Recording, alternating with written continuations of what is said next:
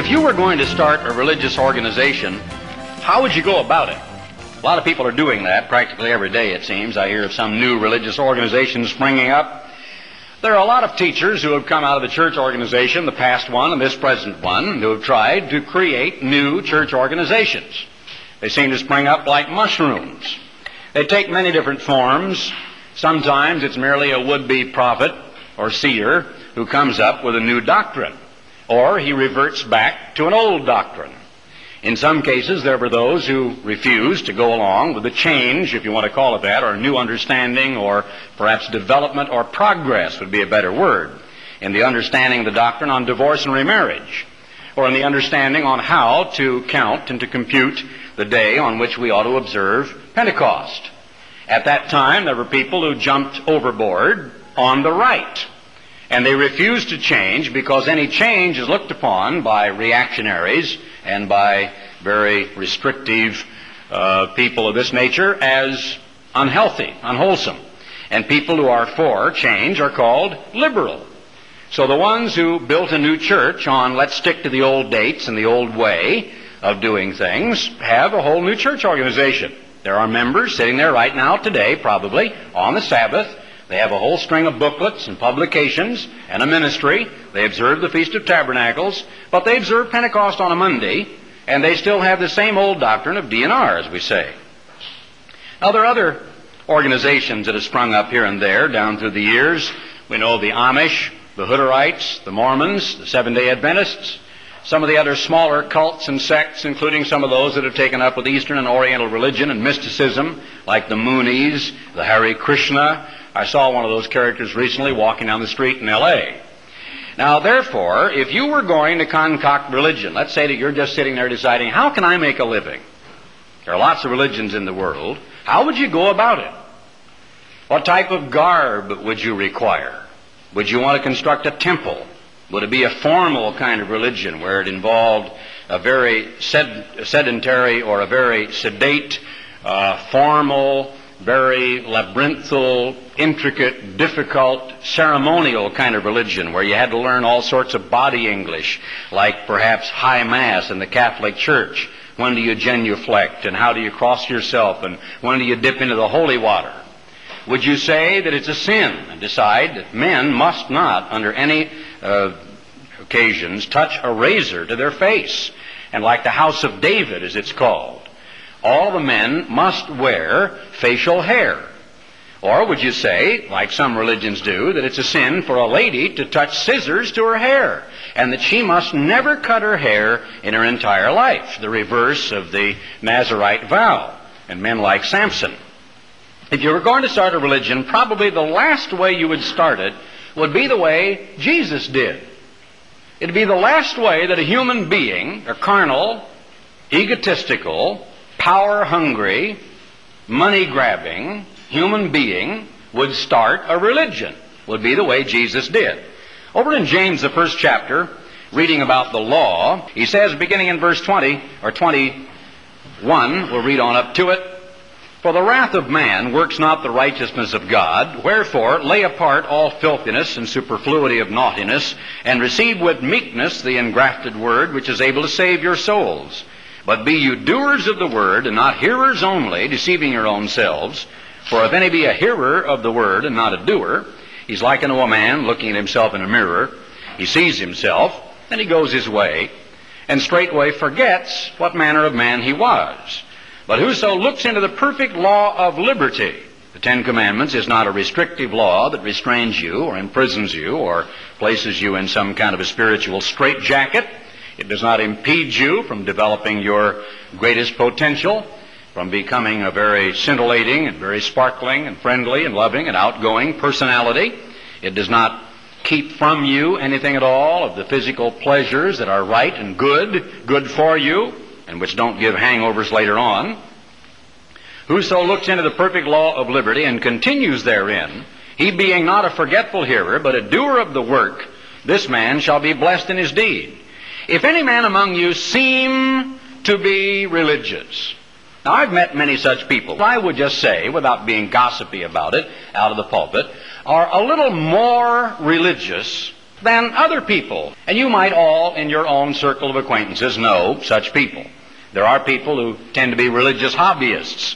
They just seem to delve into, just dive over into a veritable bottomless pit of religion. Any kind of religion will do. Just keep me embroiled in, involved in, thinking about, reading, studying, an ear to the ground. What are other religions doing? What are other preachers preaching? What are other people doing? What are their habits and customs? And just continually absorbing yourself like a sponge, soaking up religiosity and being involved in religion. Are there people in your circle of acquaintances who seem to be religious? I know many such people. If people seem to be religious, and bridles not his tongue, but deceives his own heart, this man's religion is vain. Now, I won't, go into a lot of of the past of uh, very ugly experiences of many people who, by attendance in church, by being a baptized member, by going through the usual rigmarole, attendance, of course, tithe paying, presence at the Feast of Tabernacles, reading all the required literature, etc., but are some of the most malicious, vicious, hate mongering gossips that the world has ever known. But if you ever know of any such people, this applies to them. That man's religion, no matter his garb, his saintly expression, his attendance in church, his faithful tithe paying, and all the trappings that one might assume proves religion, his religion is vain. Well, now let's say we're going to start a church. We're going to be one of these people who says, I'm disgusted with organized religion. I don't like these guys. I'm against this ism and that ism. I'm going to break off here and I'm going to start my own religion. How will I go about it? What will be my doctrine? What will be the little kind of a hook, the little clever thing that attracts people, that moves them off center, that convicts them to my new religion, and that holds them in there once I have got them? How will I go about it? This next scripture would be the last way you would go about it. Pure religion and undefiled before God and the Father is this to visit the fatherless and widows in their affliction, and to keep himself unspotted from the world. What? No beards? No long hair? No special uniforms? No horses and buggies rejecting the internal combustion engine? What? No special methods of carrying the body? No special methods of using the hands? And no special ceremonial liturgy that a person might want to accomplish on a given day? But just being concerned for people who don't have a father, being concerned for orphans, being willing to take such a person into your home and rear him as your own, concerned about, worried about, concerned over, not in the sense of worry, widows whose husbands have recently died and are alone and having a hard time in the world, perhaps financially up against it, and maybe even physically ill, and also to keep himself unspotted from the world, meaning not contaminated by the Babylonish system that is like a huge, gross enemy that is continually attempting to pervert us. Let's go back to 1 Kings, the 18th chapter, and look at an opposite point of view. Here was some of the religion of the day of Elijah. We'll just cover it briefly because I think you're quite familiar with it. He is, of course, having the famous confrontation with the prophets of Baal. And the prophets of Baal had one of these man-made religions, and they delighted in it. Now, this was the account up here on Mount Carmel. All the prophets, 450 of them, were gathered. Verse 19, Ahab sent to the children of Israel and gathered them there. Verse 21, Elijah gave the famous declamation, How long do you halt between two opinions? And then he gave the simplest statement. Seems to be so logical. And why people cannot just obey this, I will never know. If the eternal be God, follow him. Isn't that strange that Elijah didn't say, Since the eternal is God, follow me? But he said, If the eternal be God, and then pointed to God, follow him. Very simple, very straightforward statement. Follow God, obey God, live according to God's laws, worship God, love God, serve God. But if Baal, then follow him. Apparently they weren't doing either very well. And you will find that that is largely true in many of these sects and cults and organizations and religions in the world, that oftentimes they don't even follow their own doctrine very well. They don't even follow their own leaders very well. And the people answered him not a word. Then Elijah said, I, I only remain a prophet of the eternal, but Baal's prophets are 450, 450 to 1. Quite a, a tremendous number of people there. He was outnumbered by a, a great margin. Let us therefore give us two bullocks, and let them choose one bullock for themselves, and cut it in pieces, and lay it on wood, and put no fire under. And I will dress the other bullock, and lay it on wood, and put no fire under. And call ye on the name of your gods, and I will call on the name of the eternal. Well, I won't read it all. You read it before, of how all morning, from morning till noon, verse 26, they were crying out, O Baal, hear us. And there was no voice, nor any that answered, and they leapt, and that meant limped about, as the margin says. And they did so because they believed in self-flagellation. They were people who delighted in what God condemned in cuttings of the flesh. What? No tribal marks? No pimples? No white and red paint? No tattoos? No big wooden discs in the upper and the lower lip? Uh, no stretching of the ears? no disfigurement of the human body. That's no fun. If you're going to give us religion, let us do something. Tell us there's a piece of our flesh we got to remove. The Jews loved that. Went running around with very sharp knives. The word was that they even had what? No, I won't go into that. That's a different story. But the Apostle Paul, of course, you know the controversy. So, no doubt, it is fun to have all of those things to do. So it came to pass that Elijah mocked them. Now, I'm glad that that scripture is in the Bible. I have a problem. And that is that once in a great while I have this Elijah complex. I know that I have a Jonah complex, but once in a great while I get into the Elijah syndrome. And I see some of these guys on television and I tend to mock them. And I know that I shouldn't do that, at least I'm told that I shouldn't do it. But then I read this scripture and it gives me a little support Elijah mocked them and said, Cry aloud, for he is a God. Either he's talking, or he's pursuing, or he's in a journey, or peradventure he sleeps and must be awakened. And they said, That's a good idea. Did you hear what Elijah said? Thanks for the help, Elijah, old boy. And so they cried aloud, and they cut themselves. And probably Elijah said, No, a little deeper. You know, you're not getting enough blood there. A little deeper. With their manner, with knives and lancets, till the blood gushed out upon them. Now, were these people sincere? I'd have to give them that. I don't think that a person is going to take a very sharp knife and just actually cut his arm or his leg until he bleeds, until blood is literally gushing. And I guess that meant that they may have even severed more than a vein, one or two of them maybe an artery, unless they are terribly dedicated. You'd have to be terribly dedicated. I know that when we stoop on the Passover to wash one another's feet, it is a humbling, a very sobering event, but really a very simple event. There's not a lot to it. You're not told, you know, that you've got to cut an inch off your little finger. You're not told you must flagellate your back with a whip. Uh, there are some religions that may tell you that you must do that, but the true Church of God and God's Bible, the Word of God, certainly doesn't tell you to do that. So you've got to give them that they were sincere if they were slicing knives through their flesh. And it came to pass when midday was past, and they prophesied until the time of the offering, the evening sacrifice, there was neither voice nor any to answer, nor any that regarded. And Elijah gathered them all and said, Come here to me, and then began to tell them what to do. And of course, they put the wood in order and they drenched it and drenched it and said, Do it the second and then the third time until water filled the trench. Verse 35. Now, I timed this once, and I do have a stopwatch here, and I'll do it again. Verse 36 Elijah the prophet came near and said, quote, Eternal God of Abraham, Isaac, and of Israel, let it be known this day that you are God in Israel, and that I am your servant, and that I have done all these things at your word. Hear me, O eternal, hear me, that this people may know that you are the eternal God and that you have turned their heart back again. End of his brief prayer. And the fire fell and consumed the burnt sacrifice and the wood and the stones and the dust and licked up the water that was in the trench. And when the people saw it, they did exactly as I think we would have done, or we would do if we saw such a phenomenon in front of us. They got right down on their faces, right next to the ground, fully prostrate, not just on one knee. And they said, The eternal, He is God. And the eternal, He is God. And they acknowledged a creator, divine being in heaven above.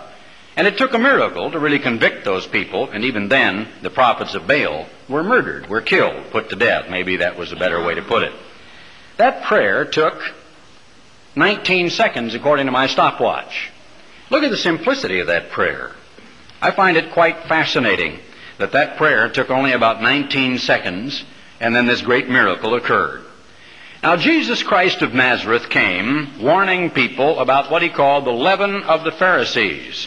Let's go to Matthew, the 16th chapter. The Pharisees and Sadducees came, and this is after they had both been put to silence, and now they had even decided that they together would attempt to te- tempt Christ. Verse 1 And tempting desired that he would show them a sign from heaven. And then, of course, he rebuked them and said, A wicked and adulterous generation seeks after a sign, and said, There will no sign be given them but the sign of Jonah the prophet. And that is, of course, the time that he was in the tomb. And then he told his disciples in verse 6, Take heed and beware of the leaven of the Pharisees and of the Sadducees. Then their reasoning about bread follows. His lesson about how many baskets they took up. Jesus always would give an oblique lesson so that they would come to the truth by their own selves if they could. And finally, he said in verse 11, How is it that you do not understand that I spoke not to you concerning bread, that you should beware of the leaven of the Pharisees and of the Sadducees?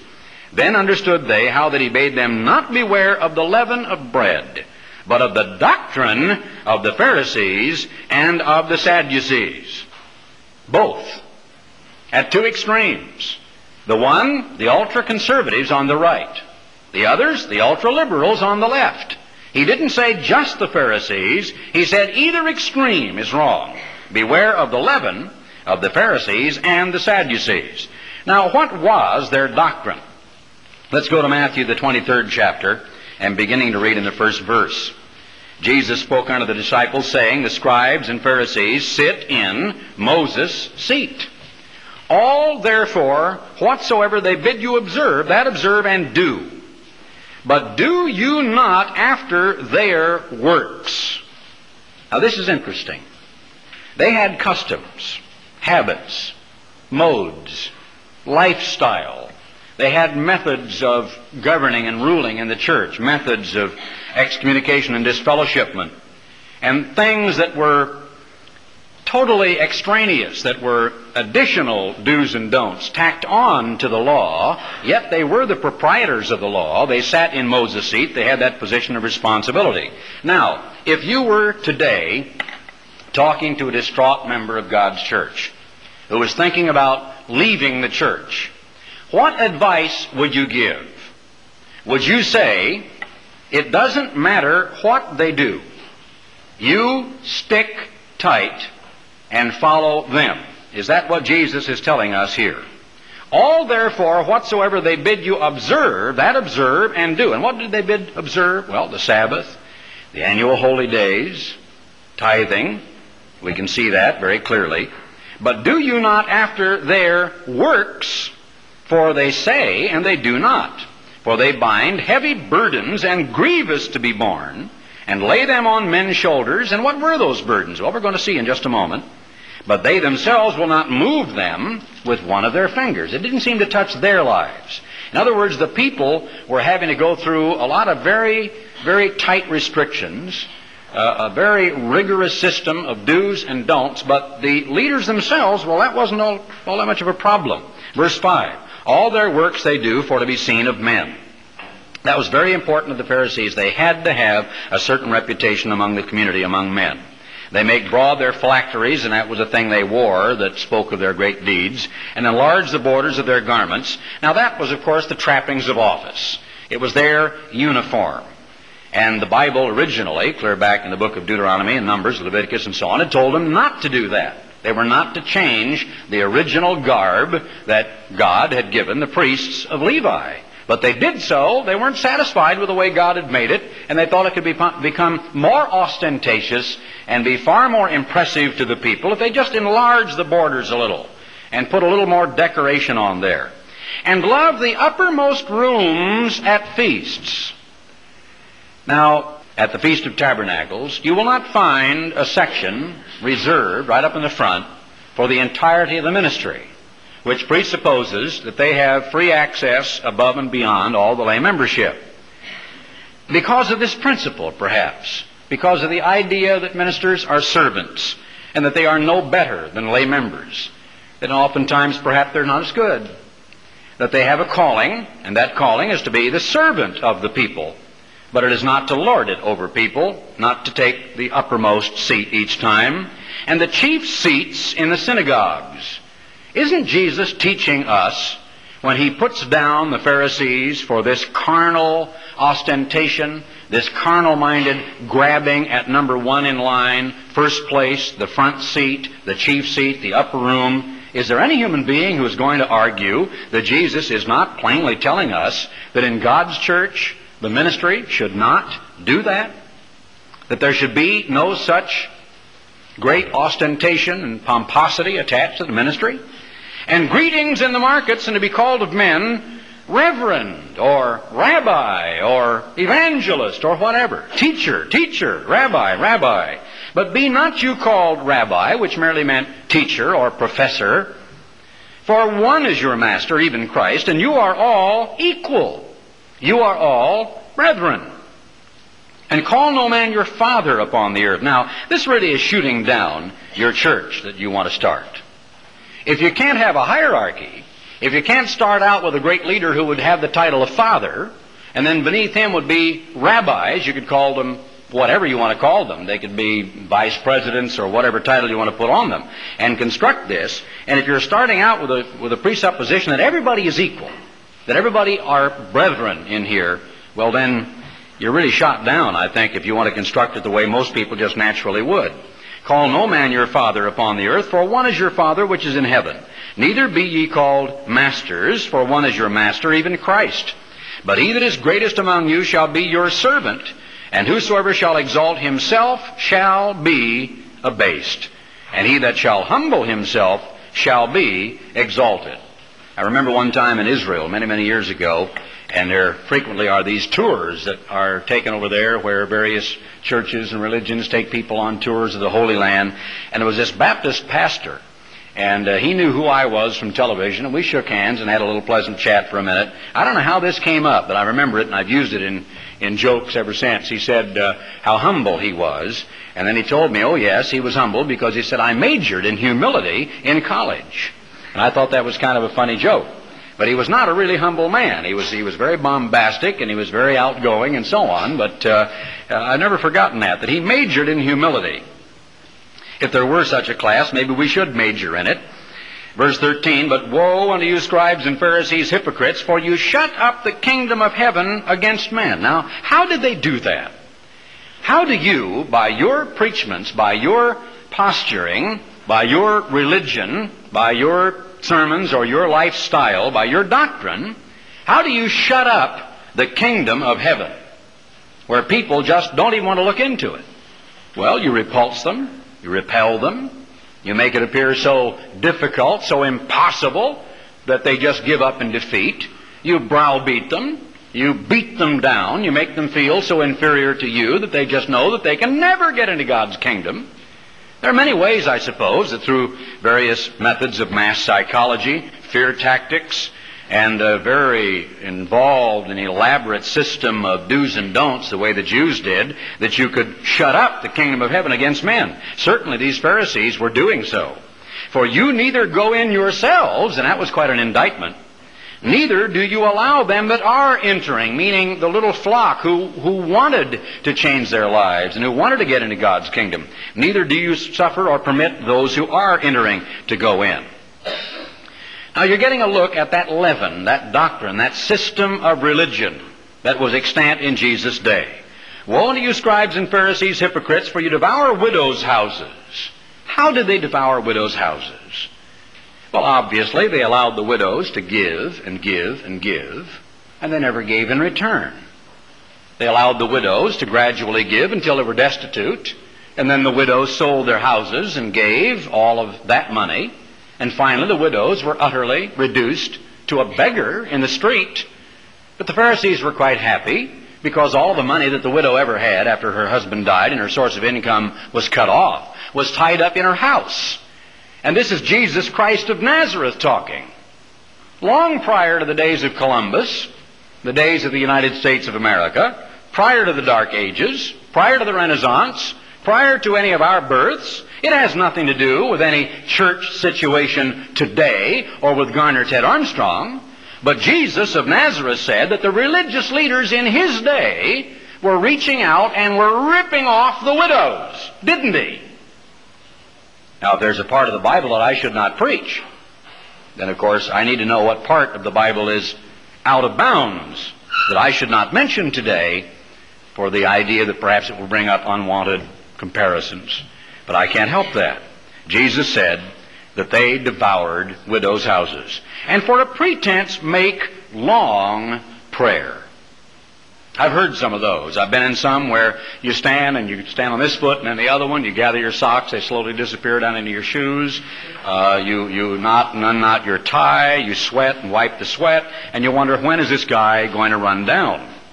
And that, of course, is is silly. It is nonsense. It is posturing. It is ridiculous. For a pretense, make long prayer and long prayers in public when they should be a simple very sincere, and yet, in a sense, a formal opening of a service or the closing of a service. Long prayers, like a person might pray at home, but do it in the pulpit in front of people, are always pretense. They're never anything more than that. Therefore, you shall receive the greater condemnation or judgment. Woe to you, scribes and Pharisees, hypocrites, for you compass sea and land to make one proselyte. That's fascinating, isn't it? And that is very interesting, I think, if you read it in its totality. What did it cost for them to compass sea and land to get only one proselyte? Was it expensive to travel by sea in those days? Was it expensive to travel by land? To go dozens or hundreds or even thousands of miles, and the, the fruit of their labor was to go all of this distance and to get just one proselyte. And when he is made, you make him twice more the child of Gehenna than you are. Now think about it. What was there about this perverted religion of that day that these Pharisees could drum into the heads of their proselytes, once the proselyte was gathered into the fold, that by repetitious teaching, by fear tactics, by their very elaborate liturgical, doctrinal, ceremonial religion, made out of this innocent person, a person who started out to be, you know, by analogy, a Christian, although in the Pharisee religion, Christianity was not a consideration because they didn't believe in Christ. But that's the analogy that we will draw. A sincere person, a true believer, maybe along the lines of Eric Hoffer's book, and somehow over a period of time, they produced out of this person a creature of hate. A creature who was doubly as bad as the Pharisees. And how bad were the Pharisees? Look at Matthew 23. And yet some of the little folk in their congregation, according to the words of your Savior and our coming Judge and King, were twice, twofold more the child of Gehenna than even the leaders. Now, whose responsibility was that? Who ultimately was to blame? Woe unto you, you blind guides, which say, Whosoever shall swear by the temple, it is nothing. And look at this judgmental decision they make involving the degree of sin of certain human acts and the labels that they place on human behavior. Whosoever shall swear by the temple, that's nothing. But whosoever shall swear by the gold of the temple, he is a debtor. That's terrible. He's committed a sin for which he needs to be forgiven. You fools and blind, for which is greater, the gold or the temple that sanctifies the gold? And whosoever shall swear by the altar, it is nothing, but whosoever swears by the gift that is upon it, he is guilty. You fools and blind, for whether is greater, the gift or the altar that sanctifies the gift? Whoso therefore shall swear by the altar swears by it and all things thereon. Very easy to understand. And whoso shall swear by the temple swears by it and by him it dwells therein. And of course, you're not supposed to do that. And he that shall swear by heaven swears by the throne of God and by him that sits thereon. And what did Jesus say? As we'll go back and see in a moment, swear not at all. That was the whole point they missed. The point was you're not to swear at all. And they're arguing about which you swear by, which is the correct way to swear, when Jesus said you don't, you don't make any oaths at all. Woe unto you, scribes and Pharisees, hypocrites! You pay tithe of mint and anise and cumin, and have omitted the weightier matters of the law. What were the weightier matters of the law, as we learn in the Bible study? Judgment. That's just wise discretion. It has to do with believing the best, hoping and enduring all things in 1 Corinthians 13, always looking on the bright side, looking at both sides, but always giving the other fellow the benefit of the doubt. Mercy, just shoveling out mercy, giving mercy, always forgiving, even in advance, and faith. These ought you to have done, and not to leave the other undone. The weightier matters of the law, judgment, mercy, and faith. You blind guides which strain at a gnat and swallow a camel. Now, what is a camel and what is a gnat doctrinally? Would you say, for example, that someone who, let's say, is a thief, someone has stolen a large sum of money, and you know about it, and he's in your congregation. Now, there's also another person in your congregation, and every time he comes in, he reeks of cigarette smoke. And so you pass on down to the pastors that this person who comes into your congregation, who just is smelly with, with, with cigarette smoke, he's got to get out. And so what you do, you land on him like a ton of bricks, and you say, look, you are a, a terrible insult to the church, and until you conquer the smoking habit, you cannot come back. We just don't want you to fellowship here anymore. You cannot come back. But of course, the person who has stolen a monstrous amount of money, he is able to cover it up because he doesn't smell bad necessarily. Uh, you can't see any stain of the money between his fingers. Uh, there isn't a little uh, tag from a Bull Durham sack hanging out of his pocket because that's where he hid the money. So you don't really know. And all sorts of other sins that you might say, now, which is the gnat and, and which is the camel? It seems to me, unless I'm way off base, that the person who steals money is the camel. That's the camel kind of a sin. And the person that has a little physical habit where maybe he's hurting his body and his lungs, but maybe he visits the widows, maybe he's a kind person, maybe he's tremendously concerned for other human beings, he's got a lot of love, a lot of mercy, but he's got this physical habit that's got a hold of him. And he just can't quite break it. Well, let's get rid of him, but let's just overlook and just not, you know, believe that these other sins are in the congregation. Does that seem to be a fair analogy of straining at a gnat and swallowing a camel? That was their problem. Certainly, Christ's ministers and Christ's church today should not strain at a gnat and swallow a camel. Woe unto you, scribes and Pharisees, hypocrites, for you make clean the outside of the cup and of the platter, but within they are full of extortion. What a charge. Now, in a sense, he's talking about a church, isn't he? A religious organization, the most powerful one in charge of the whole religious community during Jesus' day, the ones who were the successors of the priesthood, the people, the Sadducees at least, who were in charge of the temple, and said that within they were full of extortion. Remember the prayer that was made by Joe the Pharisee when he looked at the publican standing there in the temple? And he said how happy he was that he was not as other men, he said extortioners, unjust. A very wise man has said that it's axiomatic that when you accuse someone of another sin, the chances are very great that you're almost always guilty of the very thing of which you accuse others. It's interesting to me that in the Pharisaical prayer, the first accusation was others were guilty of extortion, of through fear, through threat, extorting money out of people. When Jesus says the Pharisees were the ones full of extortion and excess. Thou blind Pharisee, cleanse first that which is within the cup and platter, that the outside of them may be clean also. Woe unto you, scribes and Pharisees, hypocrites, for you're like unto whited sepulchres, which indeed appear beautiful outward, but are within full of dead men's bones. No comment is needed. It's a very plain analogy. And of all uncleanness, even so you also outwardly appear righteous unto men, but within are full of hypocrisy and iniquity. So that it's buried, it's hidden, it's whitewashed over. The best foot is put forward. The exterior is gilded, golden, and beautiful. There's nothing prettier than some of that type of architecture of old. Some of these ancient old tombs of the past, after all, the great pyramids are tombs.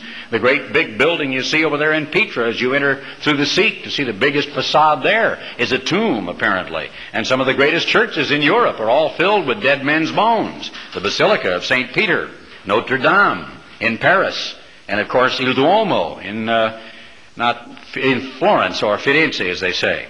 These are beautiful, great tombs. They're ex- excellent. They're beautiful but inside they're full of dead men's bones.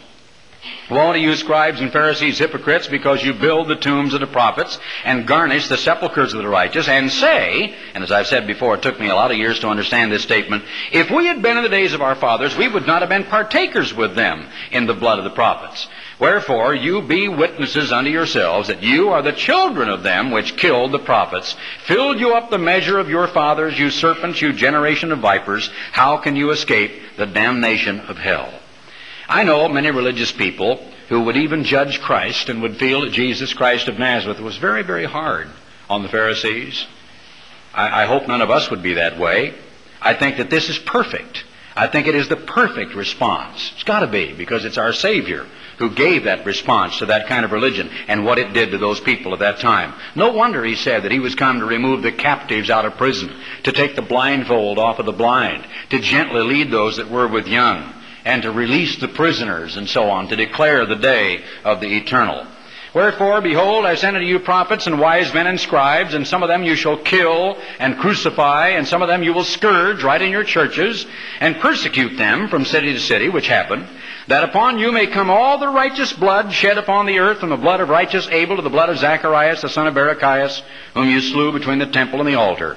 Verily I say unto you, all these things shall come upon this generation.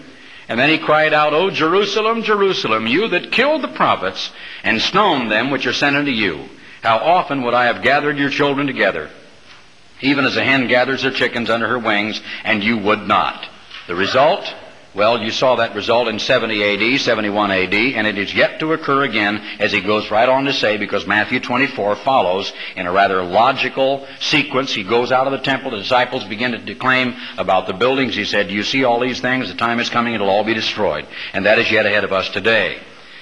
Now, going back to the Sermon on the Mount, when Jesus began his teachings, the truth of God, it really was a very revolutionary doctrine totally contrary to what we just heard.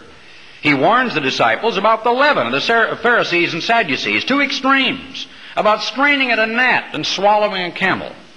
And what do we read in James? That pure religion is visiting the fatherless and the widows in their affliction and keeping oneself unspotted from the world. Chapter 5, he opened his mouth and taught them, verse 3, saying, Blessed are the poor in spirit, for theirs is the kingdom of heaven. Blessed are they that mourn, for they shall be comforted. Blessed are the meek, for they shall inherit the earth. Blessed are they which do hunger and thirst after righteousness, for they shall be filled. I was told when I was out in Pasadena about a time, and I think it was Howard Clark, I've forgotten who did this, maybe it was John Hill, and it was a sermon, and he walked up to the pulpit, and he never gave a single explanation or he didn't expound anything. He didn't announce anything. He didn't say good morning or anything. Just stood there, opened the Bible, started reading, Blessed are the poor in spirit, and read through all three chapters without a pause of the Sermon on the Mount, closed the Bible, and walked back to his chair and sat down. Everybody was just so dumbfounded. They didn't know what in the world to make of all of this. And I thought it was rather a rather novel idea. I don't plan on doing it today. I don't have enough time. I'd never even heard about it until I was out in Pasadena this time. But the people were just dumbfounded. How in the world could somebody get away with that? Maybe he was trying to give a message uh, in that. Maybe there was some oblique message that someone was to get out of it. The fact that he had not gone on to expound it, as if it really needed no expounding. Blessed are the merciful, for they shall obtain mercy. Blessed are the pure in heart, for they shall see God.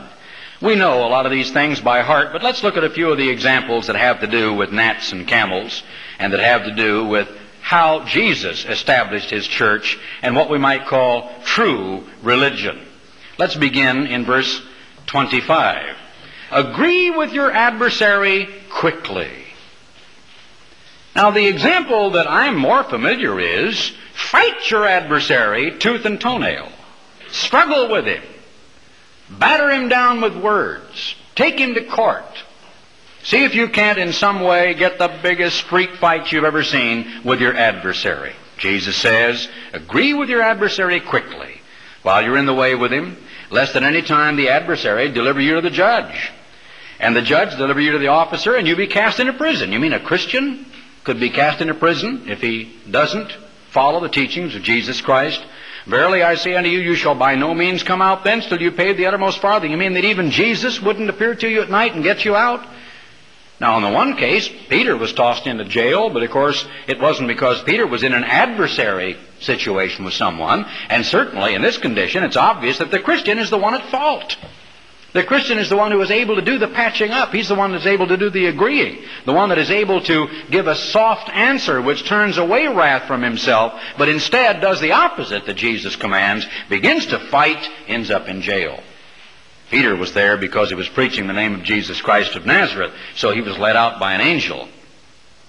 In going on looking at these great opposites of exactly what Jesus said to do, let's go down to verse 43.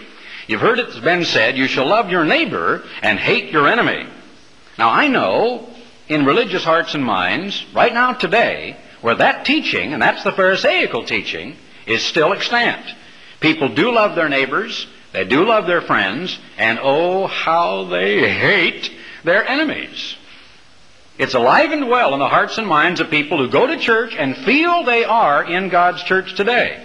But Jesus says, I say unto you, love your enemies, bless them that curse you, do good to them that hate you, and pray for them which despitefully use you and persecute you. That you may be the children of your Father which is in heaven, for he makes his sun to rise on the evil and on the good, and sends rain on the just and on the unjust. For if you love them which love you, what reward do you have? Do not even the publicans the same? And if you salute or say hello to, greet, wave your hand or whatever, your brethren only, then what do you more than others? Don't even the publicans do this. Be you therefore perfect, and in the tense is become therefore perfect as your Father which is in heaven is perfect. Going on a little bit, he shows about this thing of doing alms and prayer. And just a comment in passing about that in verse 5. When you pray, you shall not be as the hypocrites are. For they love to pray standing in the synagogues, in the corners of the streets, that they may be seen of men. That's it. That's their reward. They're seen of men. They get this nice warm glow. They go away from it. Wasn't I gorgeous? Wasn't I religious? Wasn't that marvelous? I'm sure that I impressed them. That's it. That's the end of their reward. There is no more reward coming. But you, when you pray, enter into your closet or your bedroom. It doesn't mean a little closet necessarily. And when you have shut your door, pray to your Father which is in secret, and your Father which sees in secret shall reward you openly. There was a kid who came to Ambassador. He didn't last long. He dropped away many years ago, clear back in the early 1950s. And it was a balcony right next to my kitchen where we lived on a little street which long since was closed and is now underneath where the student center is. And this kid was one of these very religious kids. And there was an outdoor screened-in balcony out there, and that's where he went to pray. But the problem was that he liked to pray at the top of his lungs. And you would hear him a block away. Oh, Lord, help us with this and that. You know, and another guy is up there praying. I won't give you his name. He long since left the college, which is perhaps correct that he did so. But I couldn't understand how do they reconcile these things when the simplest teachings of Jesus Christ would condemn such activity, and the other kids in the dormitory were terribly impressed. They just followed him around like a mother hen. I mean, he was the leader of the flock because he's the only guy that had the courage to get out there and scream to God at the top of his lungs and just upset the entire neighborhood. When you pray, use not vain repetitions as the heathen do, for they think that they shall be heard for their much speaking. Be not you therefore like unto them, for your Father knows what things you have need of even before you ask Him. Skipping over to the seventh chapter, verse 1, and this really should read, Condemn not, because there are many other scriptures I could show you which show that we must judge righteous judgment. And of course, judgment is one of the finer points of the laws we just read, meaning that we have to discern in discretion, in wisdom, and in mercy but we have to judge from right to wrong. We have to be able to assess and to appraise what is the right way to go and what are right actions and so on, but not to condemn. Now, I judge that smoking is wrong. But I do not condemn or say that that is a criterion for fellowship in the church of God. We will gently and kindly indicate that probably it would be a whole lot better for their lungs and the chances, because we do believe the federal reports of the Cancer Society and of the American uh, Attorney General, that his chances of getting lung cancer and just taking years off of his life and having other diseases and debilities are much higher if he smokes than if he doesn't smoke. But it's a purely physical thing that he is doing to himself and probably is not going to handicap him any worse than, say, a legless veteran from Vietnam or somebody that is stove up with some registered chronic disease, such as terrible arthritis or something like that. And it is a thing which can get a hold of somebody.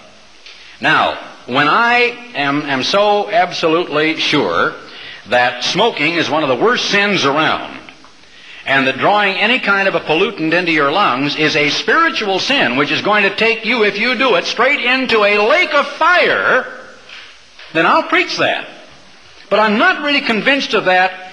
And if I believed on the one hand that if I were seated at a table of a famous Oriental king, and a part of their diet has to do with a tremendous, you know, pork diet.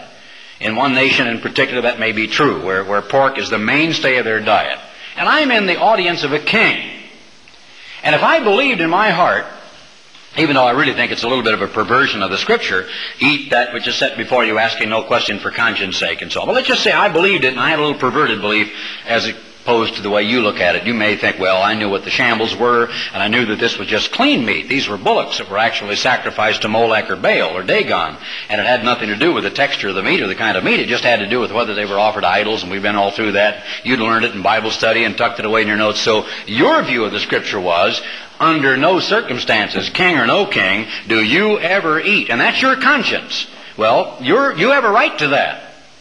And I'm not revealing which way I feel. I'm just presupposing right now. You have a right to believe, if that's your belief, that you should never, under any circumstances, under pain of death, allow a little sliver of pork meat to pass your lips. That that'd be one of the worst things that could ever happen. Now, on the other hand, you might be sitting by your lamp and open it up to get some fresh air, and a gnat flies in and circles around the lamp. And you may take a deep breath, and the gnat may go all the way down and now you swallowed a gnat.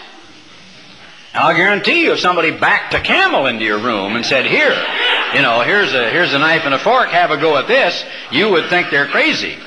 So anyway, presupposing that you believe this, how would I come off looking if I, as a minister of Jesus Christ, told you, as members of God's church, look, if you smoke, you're not welcome here.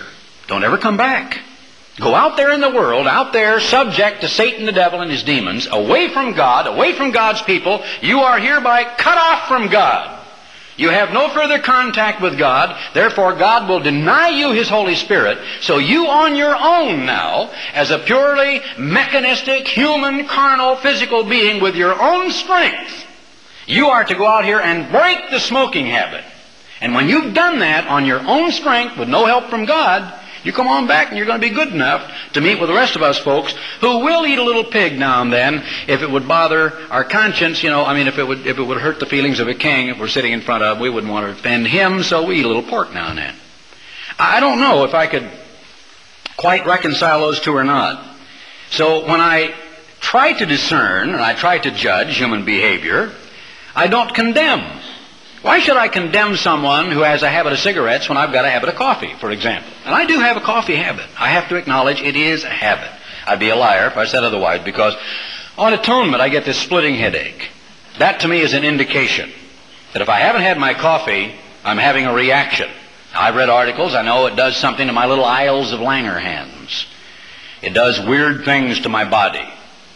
But it gives me a more of an alert feeling. I have a sip of coffee before a broadcast. I tend to feel that I do a better broadcast.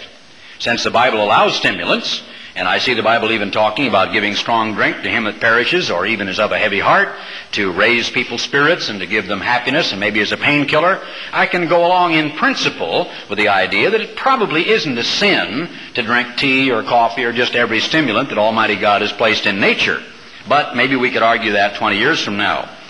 But with what judgment you judge, you shall be judged. Or with what condemnation you pass out, that is exactly the kind of harsh treatment you're going to be given.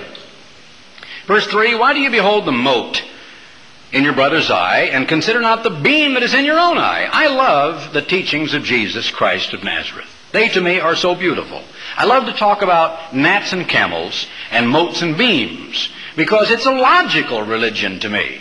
The little things in Jesus' teaching remain little things. And the big things, justice, mercy, forgiveness, love, remain great, big, exalted things. And Jesus never twisted the two around. He never took a gnat and made it into a camel. He never took a camel and made it into a gnat and said, Here, eat it.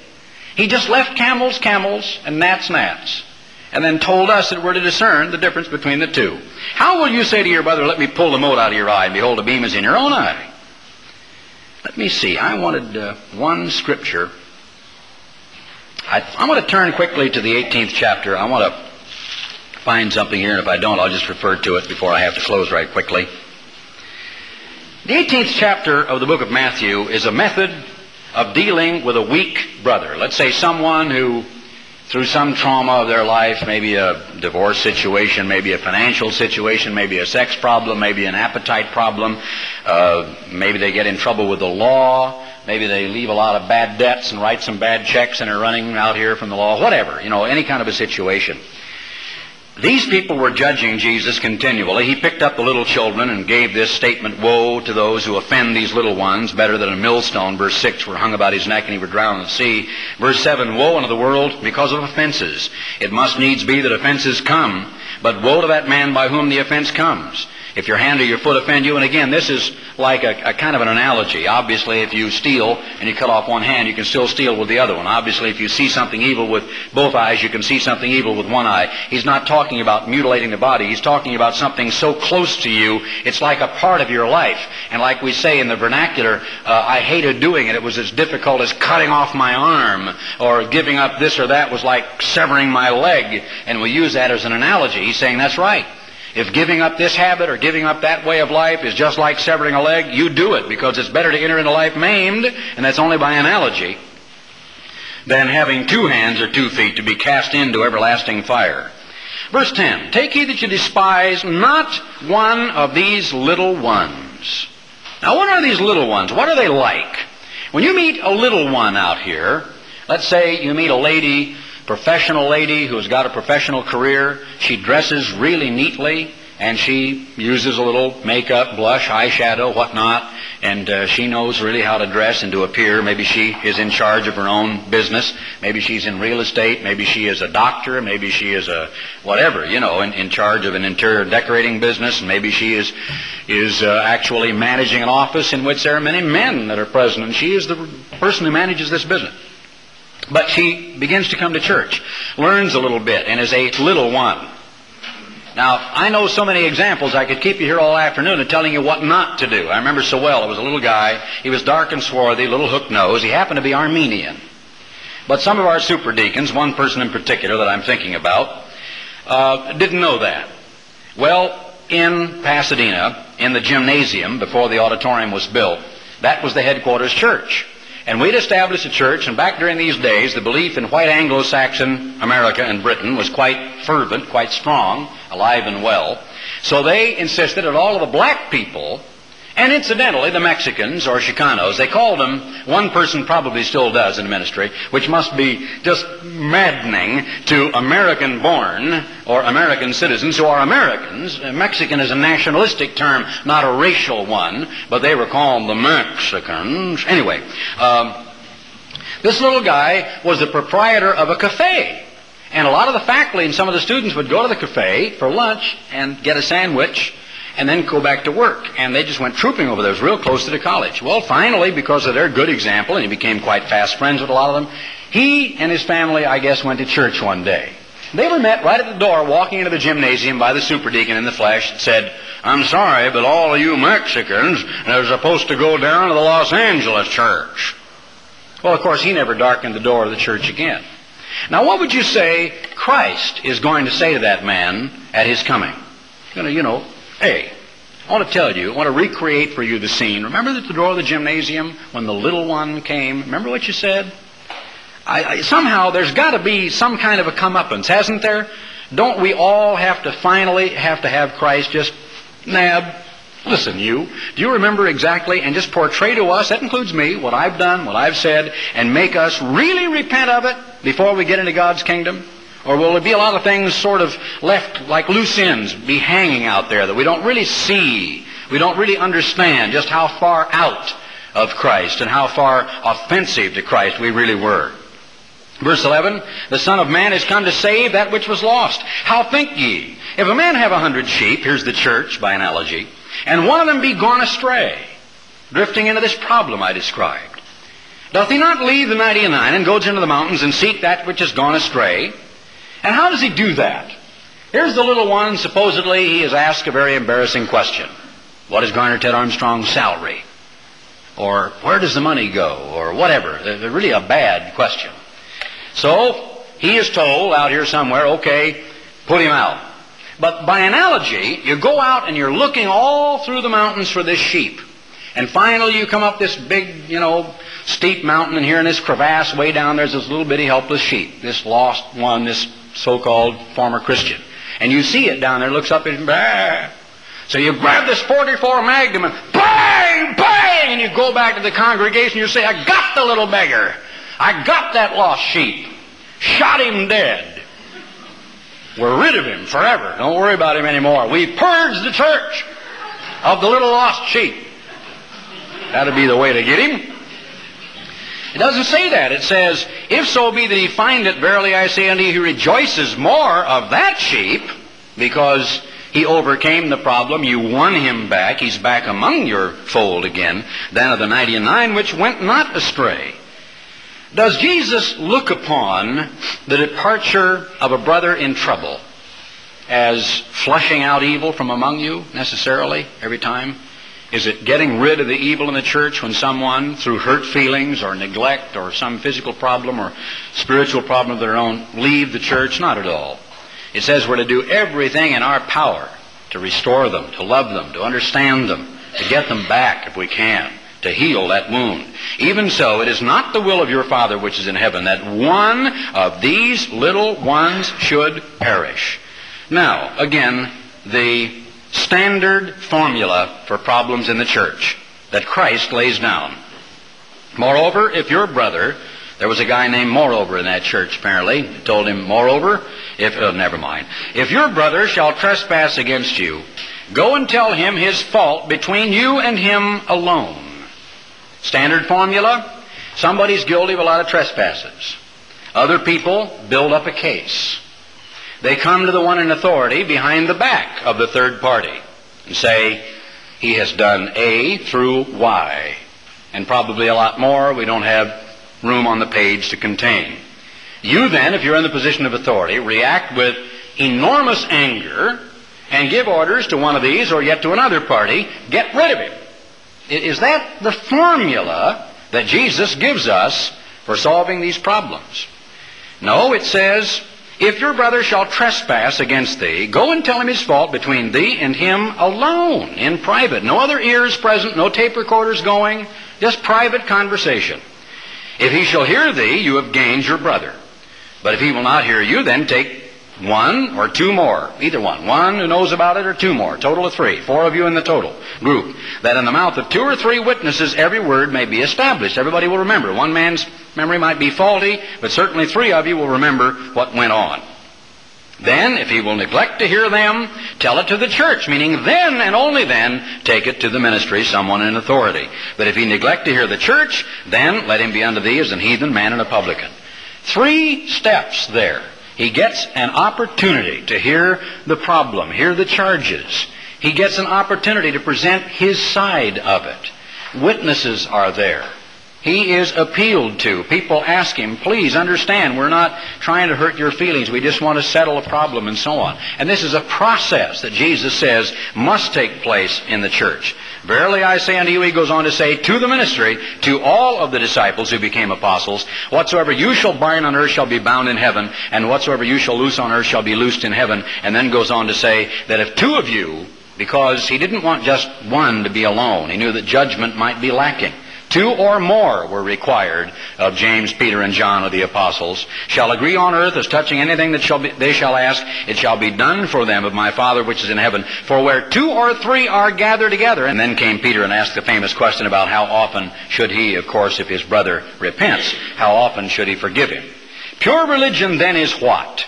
If we were going to start a church, would we do it through various liturgical ceremony, Would we do it with various restrictions involving garb, dress, or formulas of men and women's hair?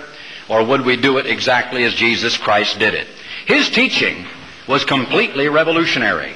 You see the sample in Matthew 23 of what was that evil, rotten, restrictive leaven. It was unfair. What was good for the goose was not good for the gander. The guys up on top of the Pharisaical ladder lived any way they wanted to. Riotously, licentiously, they were totally corrupted, they were extortioners, they were devouring, devouring widows' houses. But Jesus Christ of Nazareth takes the clerics, takes the priesthood, if you will, of the church, and yanks them down and places their feet on the floor and says, Look around you at my sheep. You're equal with them. You serve them, and in that capacity you have a special calling. But you're no better than they are. And one of them strays, you just, you compass heaven and earth to go and get him back. Not assassinate him and leave him out there.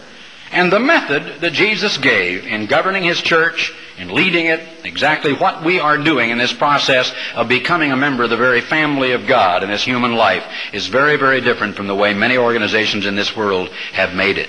Pure religion is this, to visit the fatherless, the widows in their affliction, and to keep one completely unspotted from this earth. And remember then in closing, the 25th chapter of Matthew, when those separations are made between those who visited the ones who were naked, afflicted, in prison, destitute. The surprise element is the important thing in that particular analogy. Those who did not are surprised that they didn't earn salvation by all of the marvelous things they did. And they have an excuse. They said, When did we ever see you naked or afflicted? When did we see you hungry? When were you, Lord, ever in jail? Inasmuch as you did it not to the least of these, my brethren, you did it not unto me. But conversely, and perhaps even more profoundly interestingly, those who are given the reward of eternal life are equally surprised to find out that visiting someone in their affliction and just the way you treat people, of loving people, being humane and warm and kind and forgiving and understanding to people, they were actually going along the ladder toward salvation at a far faster clip than those who seemed to be so religious in great high office. Never forget that. I like the way Jesus started his church, I think, better than I like the way most people start theirs. I think I'd like to remain a member of the one Jesus started. I just somehow like the way he does things better than the way most men do.